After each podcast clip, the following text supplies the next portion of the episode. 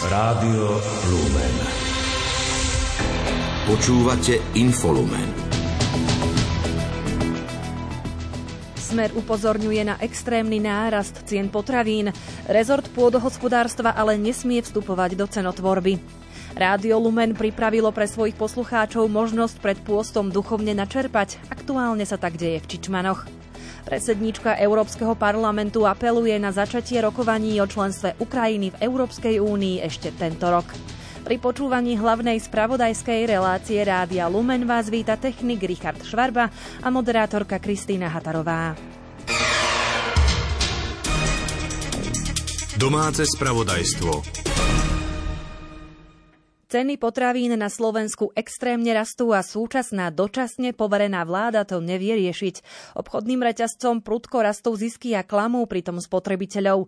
Vyhlásil to predseda opozičného Smeru Robert Fico. Doplnil, že ak zlyhal trh a máme extrémnu situáciu, krajiny sa budú musieť správať radikálnejšie, pokiaľ ide o ochranu svojich vlastných poľnohospodárskych a potravinárskych záujmov. Ak porovnáme Slovensko ako členský štát eurozóny s eurozónou ako celkom, tak inflácia, alebo teda po slovensky povedané zdražovanie, je dvakrát vyššie, ako to je v priemere v eurozóne. Kým v eurozóne sa to pohybuje niekde na úrovni medzi 8 a 9 percentami, tak na Slovensku miera zdražovania je na úrovni medzi 15 a 16 percentami.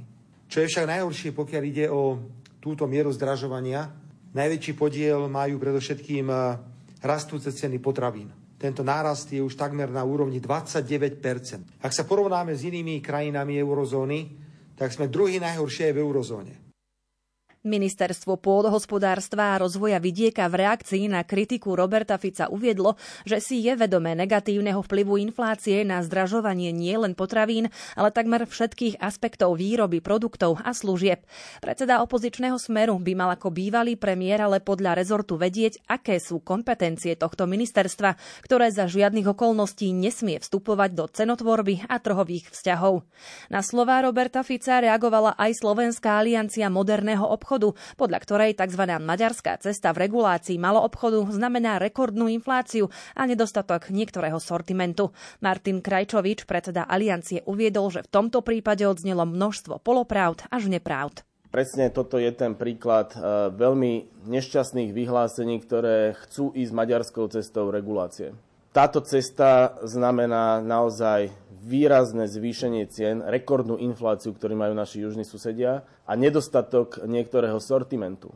To je reálny fakt, to nie je nejaký výmysel, že nejaký predpoklad. To ukázal minulý rok. Regulácia vedie k nedostatku a k výrazne vyšším cenám. Preto sme aj radi, že na Slovensku vláda nepristúpila k takýmto populistickým krokom a išla formou diskusie, formou podpisu nejakej deklarácie o cenovej stabilite. Slovenská aliancia moderného obchodu plánuje oslovovať politické strany, aby sa stretli a porozprávali sa, ako zlepšiť danú situáciu. Dôchodcom pod hranicou chudoby ostáva po zaplatení účtov a liekov asi 50 centov denne. Uviedol to predseda jednoty dôchodcov na Slovensku Michal Kotian s tým, že ide zhruba o 487 000 ľudí. Ide o tých, ktorí majú nižší dôchodok ako 423 €.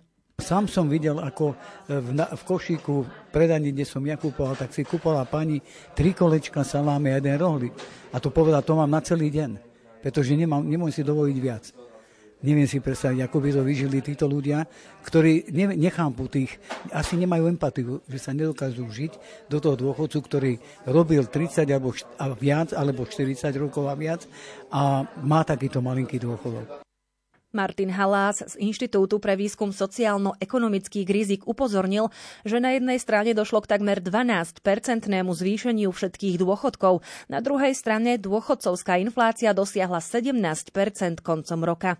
Tie čísla nám vlastne ukazujú, že z tej 500 000-ovej hranice tých príjmov pod hranicou chudoby starových dôchodcov sme stále na úrovni 366 000. týchto starobných dôchodkov, vyplácaných pod hranicou chudoby, čo je v podstate každý tretí senior, z toho 1,1 milióna. Sú to naozaj alarmujúce čísla. Ak si zoberieme zdravotne ťažko postihnutých, tak je to viac ako 85%, to znamená 210 000 invalidných dôchodkov je vyplácaných pod touto hranicou chudoby. A k tomu máme ešte viac ako 70 000 ľudí, ktorí nesplnili zásluhovosť, ale sú seniormi, to znamená osoby na 62 rokov, ktorí nepoberajú starobné dôchodky. Keď zrátame vlastne všetkých týchto ľudí dokopy, je to obrovské číslo, ktoré presahuje 600 000. Je to vlastne vec, o ktorej my potrebujeme hovoriť, že je tu takáto naozaj nízka príjmová chudoba. Ministerstvo práce v reakcii dôrazne odmietlo tvrdenia predsedu Jednoty dôchodcov na Slovensku Michala Kotiana o 500 000 seniorov ohrozených chudobou. Informácia je podľa hovorkyne rezortu Evy Rovenskej nepravdivá. Na Slovensku máme podľa nej zhruba 110 starobných dôchodcov, ktorí sú ohrození chudobou. Je to približne 10% slovenských dôchodcov. Dočasne poverený minister práce Milan Krajniak na ostatnom zasadnutí dozornej rady sociálnej poisťovne podľa Evy Rovenskej na nepravdivosť týchto tvrdení predsedu Jednoty dôchodcov na Slovensku upozornil. Krátko z domova. Ak by dočasne poverený premiér Eduard Heger odišiel z Oľano a bol by tvárou novej strany, hnutie mu nebude robiť zle. Mal by ako poverený premiér šéfovať vláde do predčasných volieb. V diskusnej relácii RTVS to povedal šéf poslaneckého klubu Oľano Michal Šipoš. Poslanec parlamentu za SAS Branislav Gröling zopakoval, že SAS pôjde do volieb samostatne. Opoziční členovia výboru Národnej rady pre kultúru a médiá podali návrh na odvolanie Kristiána Čekovského z postu predsedu výboru. Nesplňa podľa nich základné odborné ani osobnostné predpoklady na túto funkciu. Kristián Čekovský to vníma ako iniciatívu opozičných poslancov, ktorí sa väčšinou na zasadnutiach výboru nezúčastňujú a pokiaľ naň prídu, narúšajú jeho priebeh. Poslanci za Oľano podali opäť do parlamentu návrh, ktorým by sa mohla zaviesť odmena za účasť v parlamentných voľbách, a to vo forme zľavy 10% z vybraných poplatkov štátu. Predpokladá to návrh nového zákona o posilnení práv občanov počas mimoriadnej situácie a o posilnení ich volebného práva. Odmena za účasť vo voľbách má podľa poslancov podporiť vyššiu účasť a posilniť legitimitu výsledkov. Zľava 10% by sa mohla týkať len fyzických osôb, nepodnikateľov. Na Slovensku chcú založiť aktuálne 9 nových politických strán. Oznámenia o zbieraní podpisov sú zverejnené na web stránke Ministerstva vnútra. Na Slovensku aktuálne funguje vyše 160 politických strán a hnutí, z toho vyše 90 je v likvidácii. Zakladatelia strany musia vyzbierať aspoň 10 000 podpisov, odovzdať ich ministerstvu a požiadať o registráciu. Ak splnia všetky zákonné podmienky, Ministerstvo vnútra stranu zaregistruje.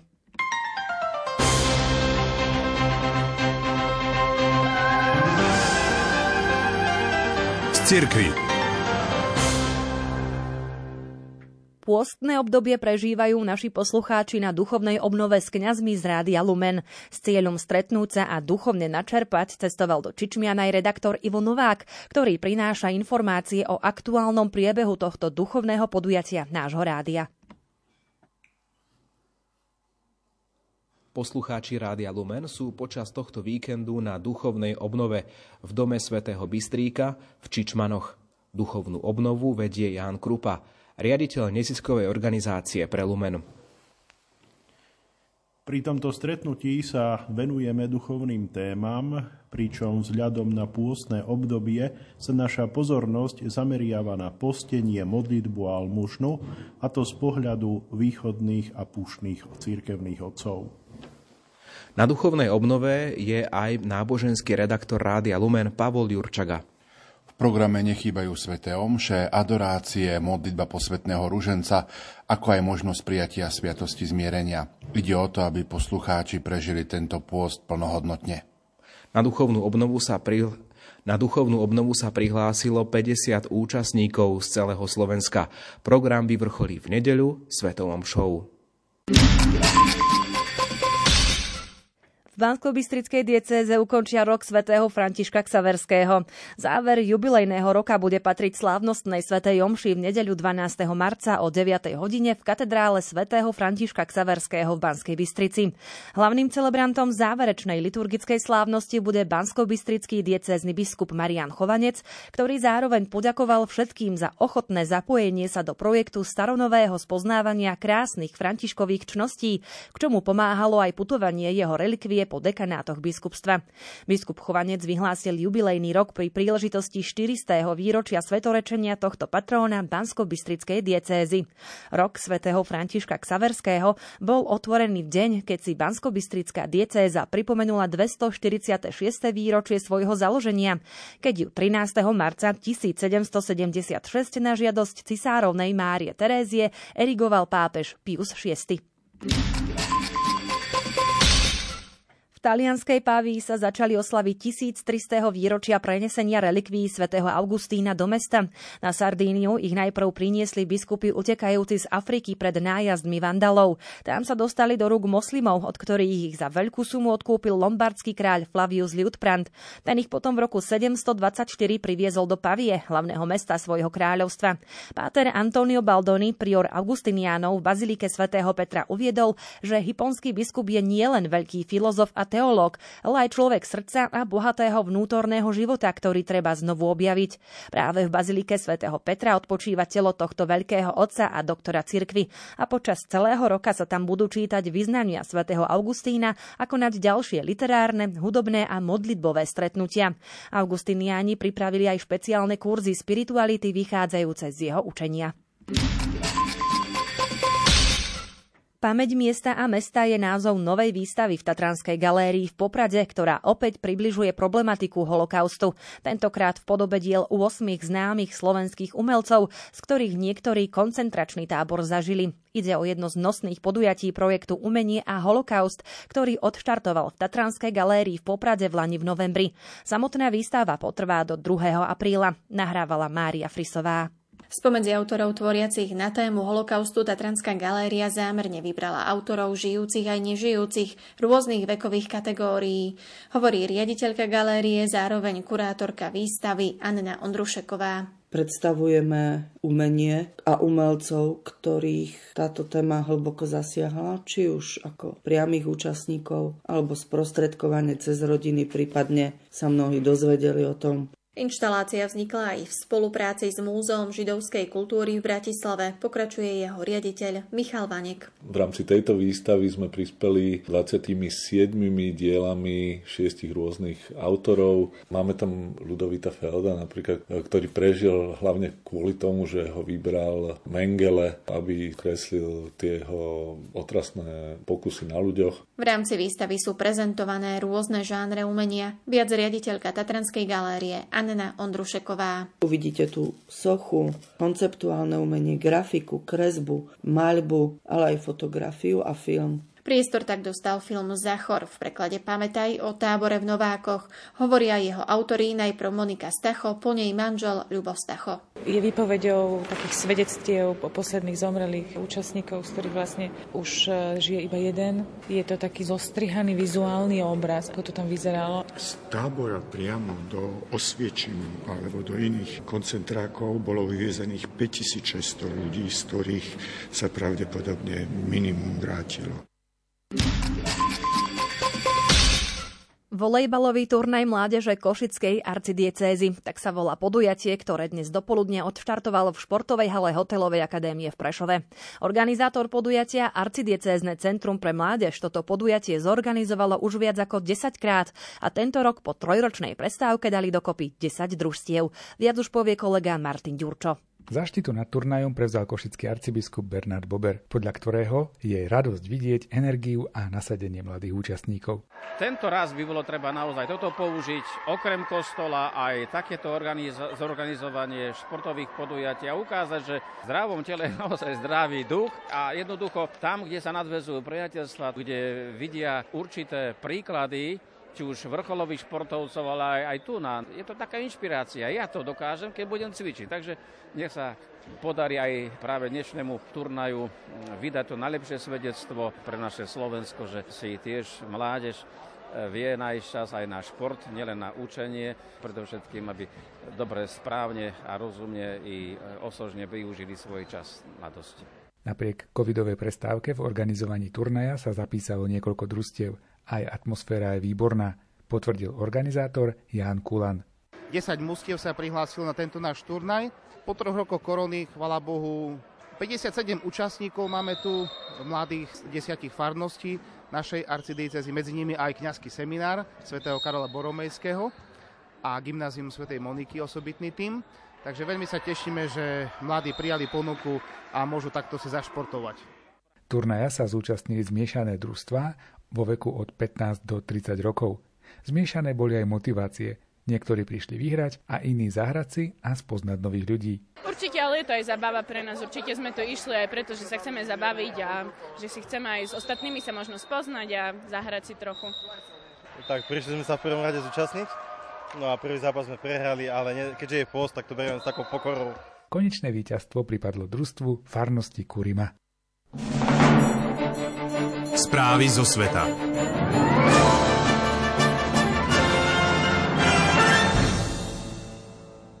Európsky parlament intenzívne rokuje o novej smernici o náležitej starostlivosti podnikov, ktorej cieľom je posilniť ochranu ľudských práv a životného prostredia vo svete.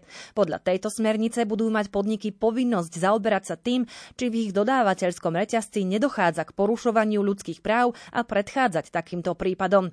O téme v týchto dňoch rokujú aj jednotlivé výbory Európskeho parlamentu. Pokračuje europoslankyňa za KDH Miriam Lexman.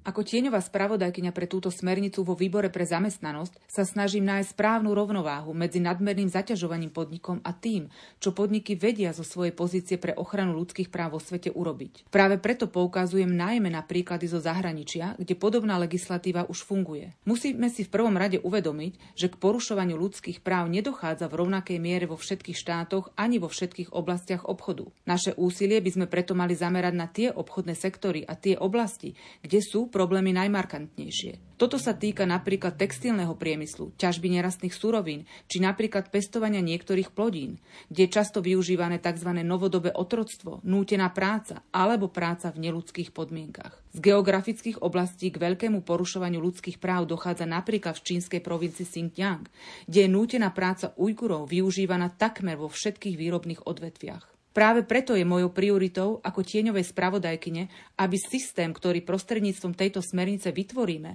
bol realistický a aby prispel k ochrane ľudských práv vo svete, čo je mojím dlhodobým cieľom. Veď nemôžeme tolerovať, že si napríklad na Slovensku kúpime tovar, ktorý je vyrobený otrockou prácou. Krátko zo sveta. Ruský minister obrany Sergej Šojgu navštívil frontovú líniu na východe Ukrajiny. Tamojší rezort obrany zverejnil aj video, na ktorom odovzdáva ruským vojakom medaily a prechádza sa ulicami zničeného, bližšie neurčeného mesta. Denník The Guardian pripomína, že najvyšší vojenskí predstavitelia Ruska navštevovali od začiatku ruskej invázie na Ukrajinu frontovú líniu len sporadicky. Predsedníčka Európskeho parlamentu Roberta Metzolová počas návštevy západoukrajinského mesta Lvov apelovala na to, aby bolo Ukrajine umožnené začať rokovania o členstve v Európskej únii ešte tento rok. Agentúra AFP pripomína, že Brusel udelil Ukrajine štatút kandidátskej krajiny vlani v júni, 4 mesiace po vypuknutí ruskej invázie. Proces vstupu do 27-členného eurobloku však zvyčajne trvá aj niekoľko rokov. Konečné rozhodnutie bude závisieť od vlád členských štátov Európskej únie. Predsedníčka Európskej komisie Ursula von der Leyenová oznámila, že bola podpísaná dohoda o zriadení Medzinárodného centra pre trestné stíhanie zločinu agresie na Ukrajine, ktoré bude sídliť v Hágu. Tento krok nazvala kľúčovým, čo sa týka trestného stíhania zločinu agresie. Úlohou centra bude zaistiť dôkazy pre budúce súdne procesy. Spojené štáty pošlú Ukrajine ďalšiu vojenskú pomoc v hodnote 376 miliónov eur. Oznámil to americký minister zahraničných vecí Antony Blinken. Nový balík bude obsahovať muníciu aj mostné tanky, ktoré uľahčia ukrajinskej armáde prekonávanie riek a ďalších prekážok. Minister zahraničných vecí a európskych záležitostí Rastislav Káčer rokoval v indickej metropole Najdíli so svojím rezortným partnerom. Hovorili spolu o možnostiach ďalšieho posilňovania vzťahov, rozvoji hospodárskej spolupráce, podpore vzájomného obchodu a investícií, ako aj o aktuálnych globálnych či bezpečnostných výzvach. V katedrále svätého Víta na Pražskom hrade sa začala posledná rozlúčka so slovenským filmovým režisérom, scenáristom a výtvarníkom Jurajom Jakubiskom. Rozlúčiť sa s ním prišli mnohí kolegovia z umeleckého života či politici. Omšu celebroval bývalý pražský arcibiskup Dominik Duka. Juraj Jakubisko zomrel vo veku 84 rokov v Prahe krátko pred polnocou v noci z piatka 24. februára na sobotu.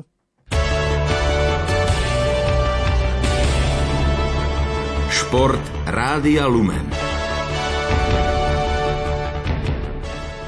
Hokejisti Prešova zostúpia z Typos Extraligy do druhej najvyššej súťaže. Definitívne o tom rozhodla ich prehra vo Zvolene 0-7 v predposlednom 43.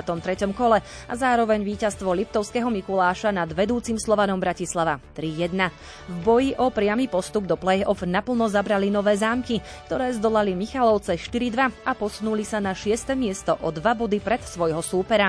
Týmto výsledkom pomohli aj z Spišskej Novej Vsi, ktorá si definitívne zaistila prvú šestku, a to aj napriek prehre s Košicami 0-3. V prvej šestke bude chýbať Poprad, ktorý prehral doma s Banskou Bystricou 2-4 a predstaví sa v kvalifikácii play-off. No a Nitra prehrala v Trenčíne 2-4. Slovenský útočník Miloš Kelemen odohral v noci na dnes svoj druhý zápas v zámorskej NHL. Jeho Arizona podľahla doma Caroline 1-6. Hráči New Jersey v zostave s Tomášom Tatarom prehrali na ľade Vegas 3-4 po samostatných nájazdoch. Edmonton zvíťazil nad Winnipegom 6-3. Hráči Sietlu vyhrali na ľade Columbusu 4-2 a dosiahli tretí triumf za sebou. Štvrté víťazstvo z uplynulých 5 zápasov dosiahli hráči Anaheimu, ktorí bodovali v 5. stretnutí za sebou. Na domácom ľade zdolali Montreal 3-2. Slovenský hokejista Pavol Regenda prispel v noci v zámorskej AHL asistenciou k víťazstvu San Diega na ľade Tucsonu 3-2 po predĺžení. Bodoval aj Martin Chromiak, ktorý si pripísal asistenciu v zápase jeho Ontária s domácim San Jose 2-4.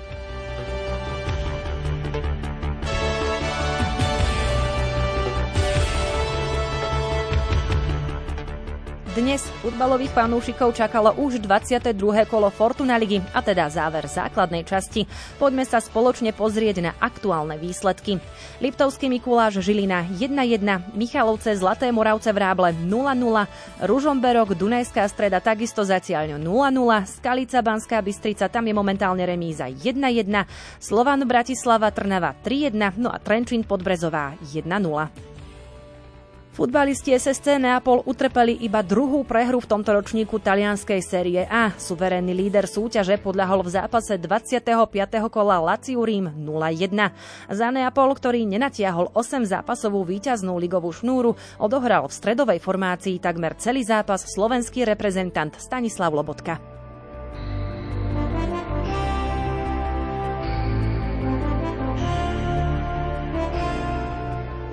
Americká lyžiarka Mikaela Šifrinová si v predstihu zabezpečila veľký kryštáľový glóbus za celkové prvenstvo vo svetovom pohári 2022-23.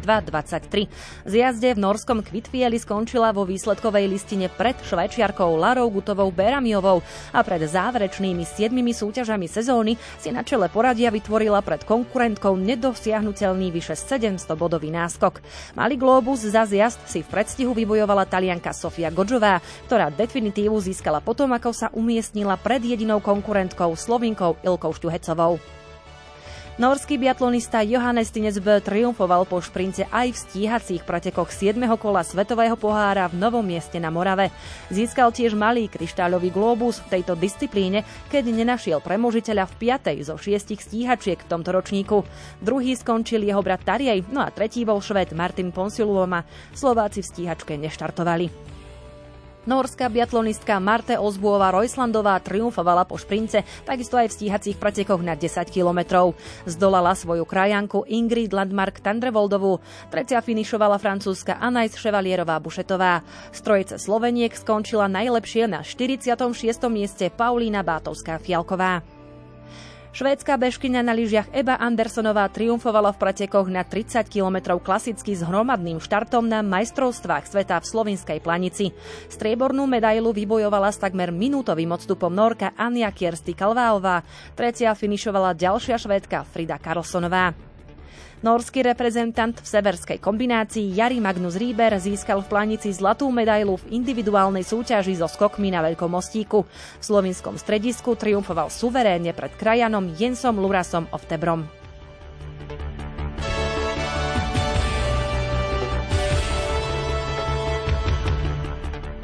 Slovenská tenistka Kristína Kučová neúspela v semifinále dvojhry na turnaji v Trnave. Rumunke Jacqueline Nadine Kristianovej podľahla 3-6, 4-6. Kristianová nastúpi v dueli o titul zajtra proti tretej nasadenej francúzskej Ostian Dodinovej, ktorá vyradila sedmičku pavúka Belgičanku Grete Minenovú 7-5, 6-3. Slovenský šprintér Ján Volko postúpil do finále na 60 metrov na atletických halových majstrovstvách Európy v Istanbule. V prvom semifinále obsadil tretiu priečku, no o 0,04 sekundy si vylepšil sezónne maximum a postúpil časom. Boj o štvrtú medailu na podujatí v sérii ho čaká už dnes večer. Počasie. Aktuálne informácie pripája meteorológ Peter Jurčovič. V noci na nedeľu ešte stále veľká oblačnosť, potom v priebehu nedele premenlivá veľká oblačnosť. Samozrejme už bude aj viac zrážok, zase väčšinou snehové, keďže ide o ochladzovanie od severu, ale na juhu ešte stále hrozí, že to bude aj dážď so snehom, pretože až tak rýchlo sa nebude ochladzovať na juhu, nebude síce 14-15 stupňov, ale tak do 10 ešte by malo byť, no, takže preto hovorím, že ten na juhu ešte stále hrozí, že to bude skôr dážď ako sneh. A aj ten vietor bude nepríjemný, stále treba rátať aj s tým nárazmi vetra okolo 50 km za hodinu. Hlavne sa to týka západného Slovenska, ale potom neskôr to bude už aj na východe. Máme pre vás tip aj na dnešný večerný program. O 20:15 vám ponúkneme reláciu Od ducha k duchu. Moderátor Pavol Jurčaga vám v nej priblíži Danteho božskú komédiu, konkrétne 8. spev z časti Peklo. Ničím nerušené počúvanie vám želá technik Richard Švarba a moderátorka Kristína Hatarová. Do počutia.